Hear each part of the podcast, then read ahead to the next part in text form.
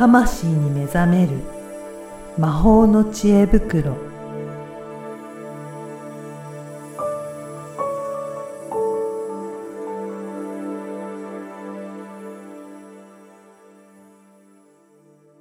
こんにちは、小ラボの方です。こんにちは。リアルスピリチュアリスト橋本由美です。ゆみさん、今回もよろしくお願いします。よろしくお願いします。はい。ね、前回、起業ね、してる方とかもそうですけど、あの、ポジショニングとかね、そういったお話もしていただきましたけど、今回どんなお話をしていただけるでしょうか？そうですね。なんかちょうどうん、やっぱり、その、最近ね、リスキリングとかいう言葉も流行っていて、まあ、リって、サイドのうん。LE のリ、はい。うんスキリングで、まあ、技術をね、再度身につけて、で、まあ、えーまあ、その学び直しとかも言うんだけど、どっちかっていうとリスキリングの意味はね、こう、お仕事として、うん。うん、やっていく、新しく自分の仕事をこう想像していくっていう意味合いが強いと思うんですけど、あの、そのやっぱり、こう、社会的にも、うん。うん、一つの仕事じゃなくて、自分で仕事を作っていったりとか、うんまあ、あとは、うん、副業である仕事をこう二つ三つやっていくとか、うん。なんかそういう流れが今あるのもあるので、そうですよね。なんか、うん結構いろんな方、いろいろな仕事に取り組んでみてとか、新たに挑戦していくっていうのも、会社員の方でも比較的取り組みやすくなってるような状況ありますかね？ありますね。ううんん。で、まあちょうどね、3月っていうのはそういう流れがもっと大きくなっていく時でもあるんで、あのーその、まあ企業とかじゃなかったとしても、やっぱり自分が何する人なのかっていうのを前回話していて、で、まあその流れでポジショニングって言ってたんですけど、ちょうどですね、先月かな先々月か、なんか今年入って、たまたま、なんか YouTube 見てたら、はい。あの、声優の尾形めぐみさんが、おなんかね、えっ、と、対談されている、うん動画があって、で、私、尾形さんは好きだから、まあなんか見たんですよ。はい。で、そしたら、その、なんなんか、えっ、とですね、彼女が言うには、声優になりたいって人は、うん。絶対なれないっていう話から始まっおて。なりたいっていう人はなれない。うん。そうそうそうう。ん。ね、え、どういうこと、うんって思っそうて、うん、えと思って聞いてたら、はい。その、なりたい人は、まあ、声優学校とかね、あ養成所か。養成所行ったりとか、みんなするんだけど、そして、演技もね、こんなに勉強してますとかね。うんうんそうですよね。そうそうそう。こんな声が出せますとか、はい発声はこんな風うんうんにとかね。みんなそういうやってきたでこと、できることっていうのをすごい言うんだけど、はい。その時に尾形さんは、あなたは選ばれる人ですか？ってことなんですよって言っていて、おーと思って、そんな今、そのね、その養成、ん？養養成所とかにいる方がそうやって言うのは、そんなんプロは当たり前じゃと。おーそんなんできて当然だし、そんなの、あの、練習とか研究とか当たり前だと。それでなれるもんじゃなくって、うん。選ばれる人うん。が、うん声優としてやっていけるっていうね。なるほど。じゃあそこのうん今、ね、皆さんが言ってるようなことは、PR するポイントじゃないよっていうことなんですね。う んで、ああと思って、で、な、どういう、選ばれるってどういう人なんだろうと思ったら、まあその回答が、うん。まず、社会人としてお挨拶できるかとか、なんか、え、そこからみたいな。そこから、うん、ね そうそう意外な感じしますね。そうそうそう。あと、周りと調和できるかうんとか、まあ、特に声優さんっていうのはやっぱり演者さんがね、こう、その場で、えっ、と、場の空気を読んで、うん、その役じゃない役もバックで、うん。ガヤでこう喋ってたりするわけですよ。はいだけど、この本編を喋ってる人に被っちゃいけない、うんその、うん、音量具合とかを、うん。うん。もうその場にいる人たちがみんな、こう、神経をこう張って、うん。なんていうのかな、本当にお互いにセッションするように、うん。まあ、日本のアニメはやっているんだって話が。へでえ。はい。やっぱそういう中で、人に、人の、こう、機微が受け取れるとか、うん。まあ、もっと言うと本当に挨拶できっかとか、うん。うん 遅。刻してこないとか。まあ、そういう基本的なことですね。そううん。で、なんかそういう基本っていうのがやっぱり、できている人は選ばれる、その層にまず入れるみたいな。まずそこにすら、そういったことができてないと、もう上がることができないってことなんですね。そうそうそうそう。うんで、あとは、あ、あとはまあ声優という職業柄、うん容姿とかね、はい。見た目、うん。うん、声だけだからその格好でいいのかっていうことだったりすると思うんですけね。ど。そういった見た目も気をつけるっていうことですよね。そうそうそうそうそう。なんかそういうお話をされていて、はあ。あの、当たり前の話だし、選ばれる人って言われたときは、うんもっとなんかね、カリスマっぽいうんうんうんすごいことを持ってないといけないのかなって想像しがちだけど、はい。なんかそのギャップ？うん。当たり前のことを自分はできてるかなって本当にその時に振り返って、うん。うん。意外とできてないこ、うん、人の方が世の中多いなっていうのを、まあ大昔 独立した時に思ったので。特にそうですよね。あの、会社員から独立して個人事業とかになった時って、うん。なんか出会う人も大きく変わるから、うん。今までの常識がちょっと違ったりとかしますね。そういうのはか、だいぶ、だいぶ違いますよ、ね本当に。うん会社員では当たり前にやってたことが、そうそうそうそうそう。ますね。うん。通用しないもあるし、うんうんなんか通用とか以前に前提が覆ることもあるし。例えばなんかユミさんどんな経験がありました？そういった時。ええそうですね。なんか、あの、いろいろありすぎて、ちょっとなんだろうって感じなんですけど、一番大きくおおっと思ったのが、やっぱりなんか契約書を交わしてうん。いるんだけど、保護にされたお時。すごいね約束とかはうん。あるんですよ。確かに。はい口約束とかは、そら、まあ、しょうがないか、うん。私もしょうがないなって思えるんだけど、企業との契約で、あの、いついつまでの、こう、期日うん。みたいなのが、あの、しかも、私がそれ、その仕事で売り上げを上げてしまったがために保護にされる。ほう。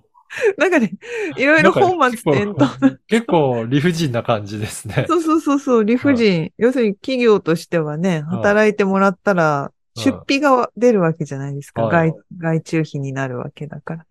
でもまあね、普通に考えたら、仕事を任せたのは企業じゃん？みたいな。うんまあね、でも社長からすると、社長がお願いしたわけじゃなくって、現場のはあ監督がお願いするわけですよね。はい。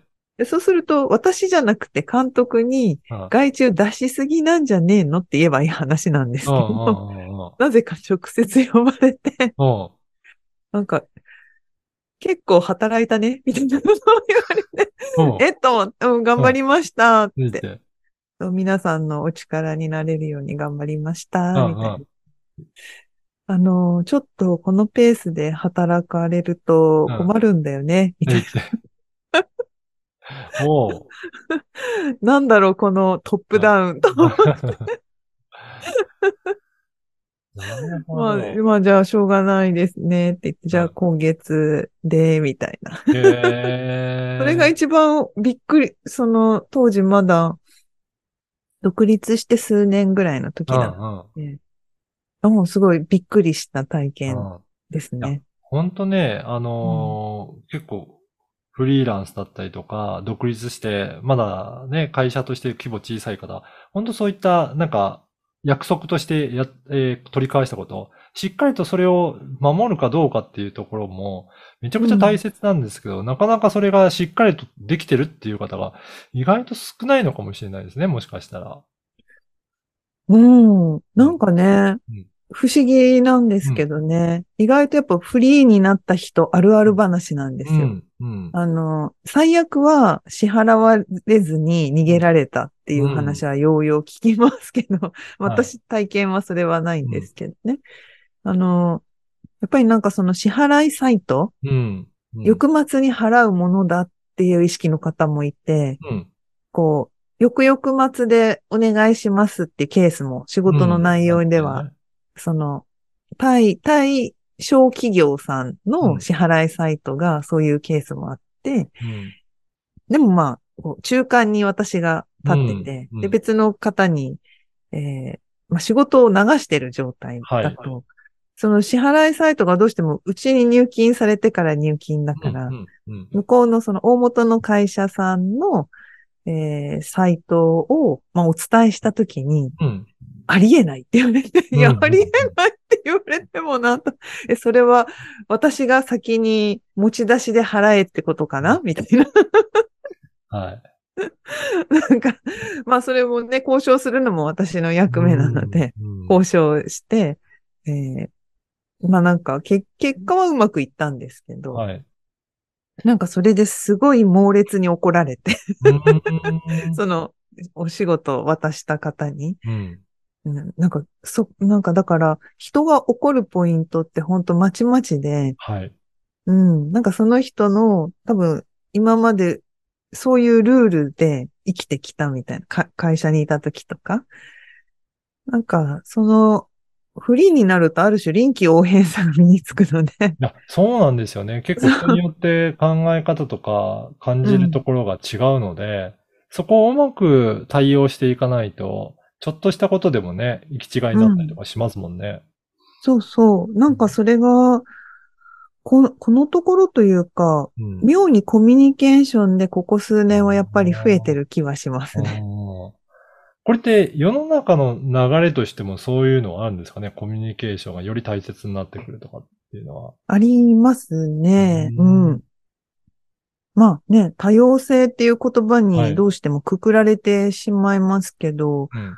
バックボーンがみんな、バックボーンというか、うん。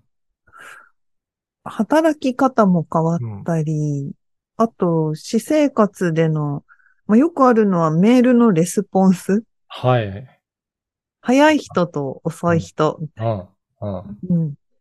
あのー私たち世代というか、うん メール世代は、あの、なんていうの、まだスマホじゃない、ガラケーとかポケベルとかの 世代の、を体験してる人たちは、意外となんかそこ緩いというか、緩いっていうのは、いい意味で、あの、早くなくてもうん。大丈夫だし、うん遅くてもちゃんと来ればうん。大丈夫だし、あまりにも忘れてそうだったら別にこっちから問い合わせりゃいいしっていう、うんなんかあるじゃないですか。臨機応変になんか対応してる感じねそうはい。不自由時代を知っている方。であの、スマホ世代って便利世代だかうんら、あすぐにレスが来て当然とか、あなるほど。なんかあと、詳細がないとか、うんうんううん。ん、なんか、あーその問い合わせとかも、何の問い合わせかわかんない。うん問い合わせとか、その、LINE みたいに来る一言だけなんか、連絡があって、そうそうそうなんだっけっていう感じですかね。これはな、何の、うん何を聞きたいのかな、みたいなうんのとか。まあやっぱりそれって、あの前もなんかで話したかもしれないけど、その人の世界の中ではもうビジョンがあって、うん。それについて話してるんだけど、言葉に置き換えたときにその見てるビジョンは言葉にされていないから、はい。なんか、えっと、なんだろう。これ申し込めますかみたいな一文だけ来るみたいな。な。何を申し込みたいの？ね、こっちはいっぱいいろいろ出してるから、どれかって分かんなかった場合ありますけどね。はい。どどちらをは、あの、ご覧になったんでしょうかうんうんみたいな返事をするわけなんですけど、はい。それ先に教えてほしいよね。そうか、そうか。なんか、まあそういう、なんていうのかな。まあまあ、その人の中では完結してる。うんあの、特にまあ女性とかそう多いと思うんですけど、うんこう話してるとうん、急にし主体、主語が変わってて、うんあれ誰のことなんだろうみたいそうかそうか。その人の中ではいろいろもう頭の中でストーリーが展開されていって、次進んでるから、バッとその結論だけ伝わってくるけど、あれどこまで行ってんのかなとか、誰のことだろうとかって、いろいろね、混乱する場合もあるかもしれないですけど、うん確かに。そういった意味でも、相手のことをね、しっかり思って、なんかそれで伝えることも必要なのかもしれないですね。そうですね。なんかそれが、昔よりやっぱりやり、やりにくいというか抜けやすくなってきたなって、うん。自分自身も思いますけど、うんその、私自身はやっぱりどっちかっていうと話飛ぶ系のうんタイプなので、あの、ビジュアル派の人って、はい視覚が優位な人って、めちゃくちゃ話飛ぶんですよ。で自分はこう、絵を見て言ってるかうんうら、ん分かってるんだけど、はい同じ絵を見てなくて言葉だけで聞いてる人には、ちんぷんかんぷんっていうコミュニケーションをずっとしてきてたので、はい。気をつけるっていう習慣がついているわけなんですけど、でもやっぱりその習慣って結局フリーランスになったから。こそめちゃくちゃやんなきゃいけなくなってきて、うんうん会社にいた時はそこまで、なんだろう、そこまでなく、身につけなくても、うん暗会社の中の暗黙知そうですね。がある確ので。うん。通じちゃうんですよ。そうですね。だから皆さん共通に動いてる、働いてるところがあるから通じるけど、そうフリーランスとか独立すると、みんなそれぞれの価値観で動いてるから、うんより丁寧に言っていかないと通じなくなってるとこありますね。そうそうそうう、んそうなんですよ。なんかその辺のコミュニケーションの仕方っていうのが、なんか、なんだろう。まあ時代のそういう流れもあると思うんですけど、うん、抜けやすくなっているように、個人的には感じています。ね、先ほどのね、声優の尾形さんの話じゃないですけど、本当に当たり前のことをしっかりやってるっていうところが選ばれるっていうところに、お仕事においてもやっぱり通じるのかなっていうのを今日のお話聞いて思いましたそうね。そうですね。選ばれるっていうことはやっぱりね、相手の、相手がどう受け取っているかをちゃんと汲み取っているからこそ選ばれるみたいな。そうですよね。ううん。ん。いやー本当いやいや、そんなことを、うん。うん、思、思いましたっていう話で終わっちゃうんですけど。